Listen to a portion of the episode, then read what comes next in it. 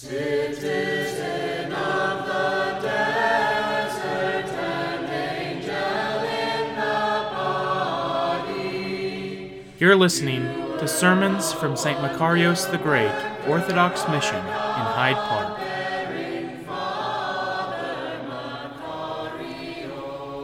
In the name of the Father, and of the Son, and of the Holy Spirit.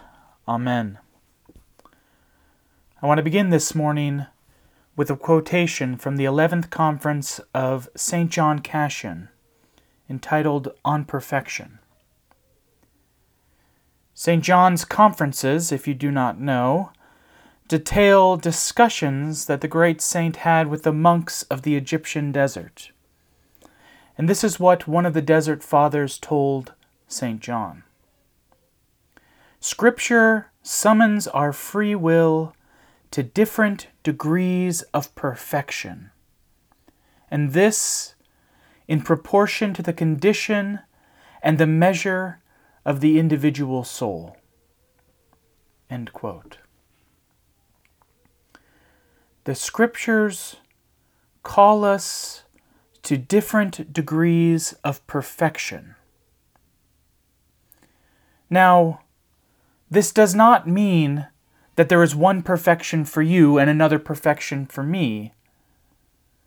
Rather, this means that there are stages on the path to perfection.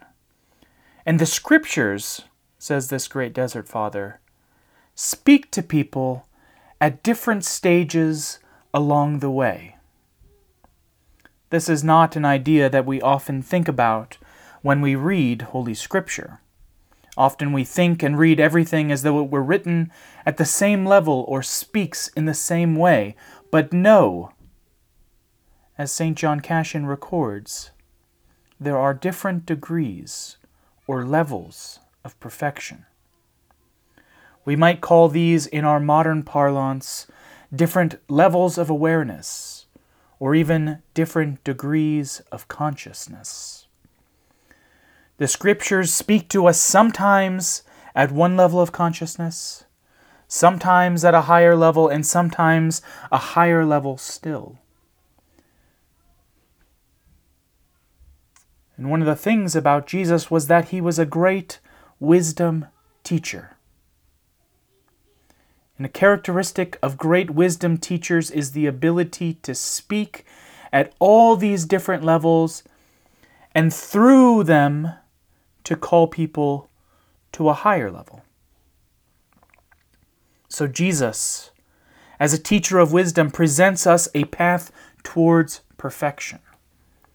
He presents this path towards perfection and calls each and every one of us to ascend higher. And that path towards perfection can be seen in our Lord's parable this morning, and I want to try to unpack how. We know the parable well. We hear it every year on this Sunday of the Last Judgment.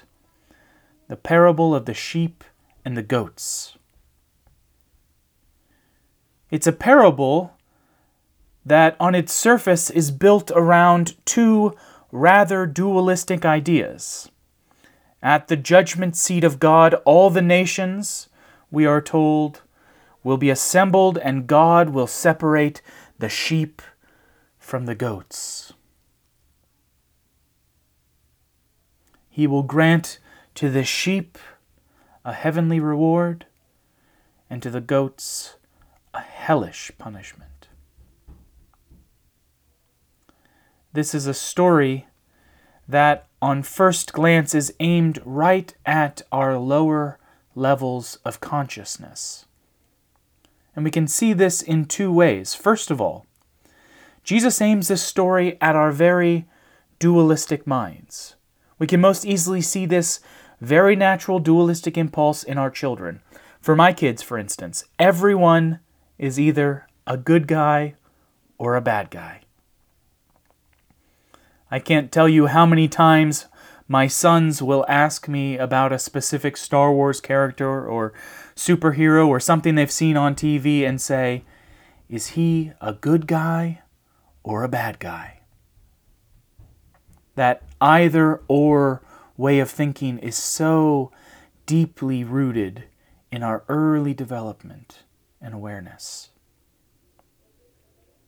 Secondly, Jesus aims this parable at a lower level of consciousness when it comes to motivation and discipline. We can illustrate this second aspect of the parable in the way that we often motivate and discipline our children. There are two general approaches that parents often turn to. We euphemistically call these the carrot or the stick, reward or punishment. If you obey, you will be rewarded. If you disobey, you will be punished. And we can see both of these ideas operating in this parable this morning. The sheep are separated and rewarded, the good ones. The goats are separated and punished, the bad ones. Now, I don't want you to think that I'm disparaging this parable because I say it is aimed at our lower levels of consciousness. Remember what I said. Jesus is a wisdom teacher who is calling us by this parable to a higher level of consciousness. Jesus is calling us through this parable to mature, to grow up, to seek a higher perfection, and to prove that this is not just my idea. I want to quote again from Saint John Cassian's Conferences on Perfection. This is what that same Desert Father said, quote, "Three things keep men from giving themselves over to sin. There is the fear either of hell or of earthly law. There is the hope and the desire for the kingdom of heaven, or there is the attraction of good itself and the love of virtue." End quote. And the Desert Father goes on, he says, quote, "If anyone has a wish for perfection, he will start off from that first step of fear, which we describe as appropriate to a servant. He will rise up progressively to the higher path of hope, which is made ready not for the servant, but for the hired hand, since such a one expects to be rewarded.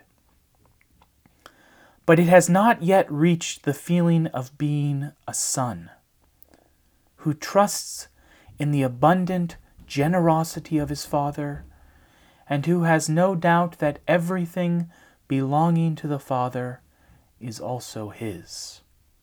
End quote. So this great desert monastic details these stages of perfection through the parable of the prodigal son, which we heard last week. When the younger son is in the foreign country, he comes to his senses because of fear.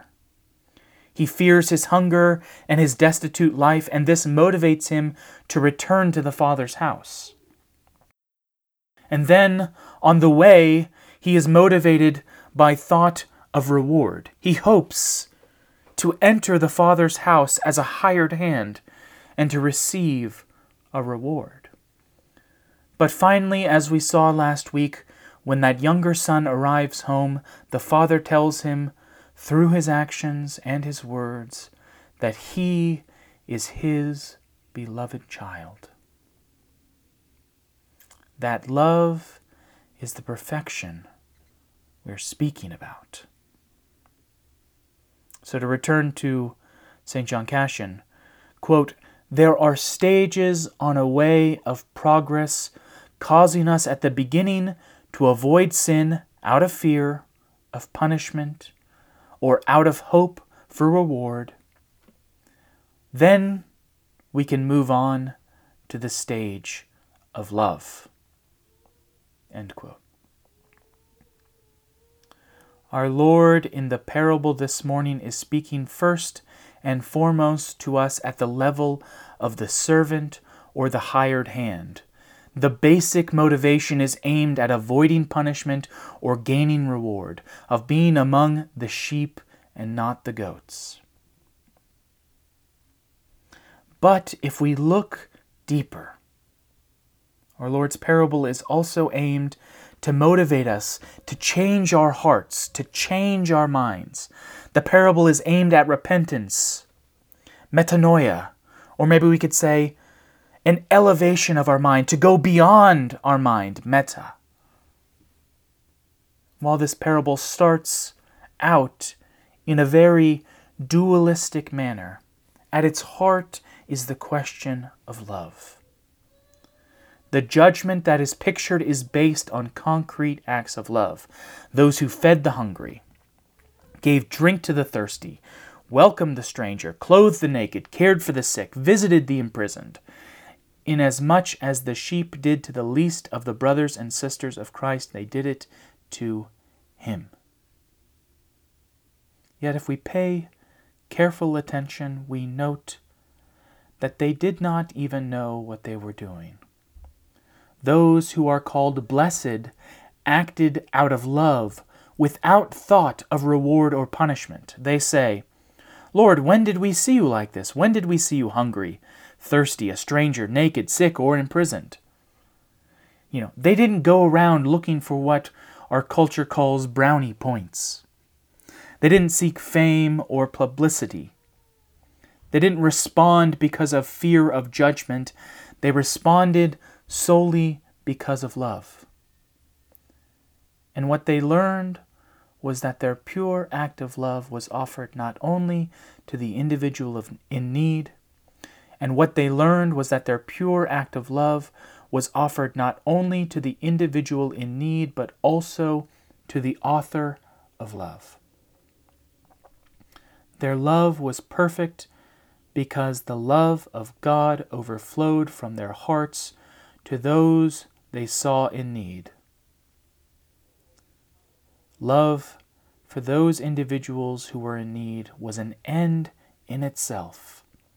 And because of this loving encounter with the poor, they met and saw God. So Christ does not, I repeat, Christ does not call us ultimately to a spirit of fear or to a thought of reward.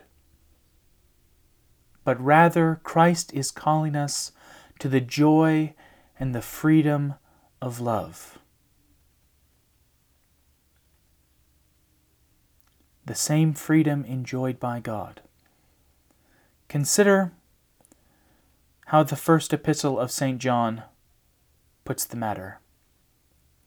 There is no fear in love, but perfect love drives out fear, because fear has to do with punishment. And so one who fears is not yet perfect in love. But we love because Christ first loved us. So I want you to imagine how freeing that is. And can you picture it? How freeing it is to act not from fear, to act not from a mercenary mentality, but to act purely for the goodness and the beauty of the love that Christ has poured out in our hearts. That is the freedom that Great Lent is offering us. To strip back our lives of those unnecessary things that blind us to love. To strip them back and to refocus our lives around that freedom. So to return a final time to the words recorded by Saint John Cassian. Quote, "If with God's help, and without a presumptuous reliance on our own efforts, someone comes to win this condition, he will pass over to the status of an adopted son. He will leave behind servility with its fear. He will leave aside the mercenary hope of reward, a hope which seeks a reward and not the goodness of the giver. And there will be no more fear, no more desiring. Instead, there will be forever the love which never fails. Instead, there will be forever the love which never fails. This morning, let us lay aside all our earthly cares and bask in the freedom of the sons and daughters of God, in the love of Christ, which never fails. Amen. The Lord is my shepherd.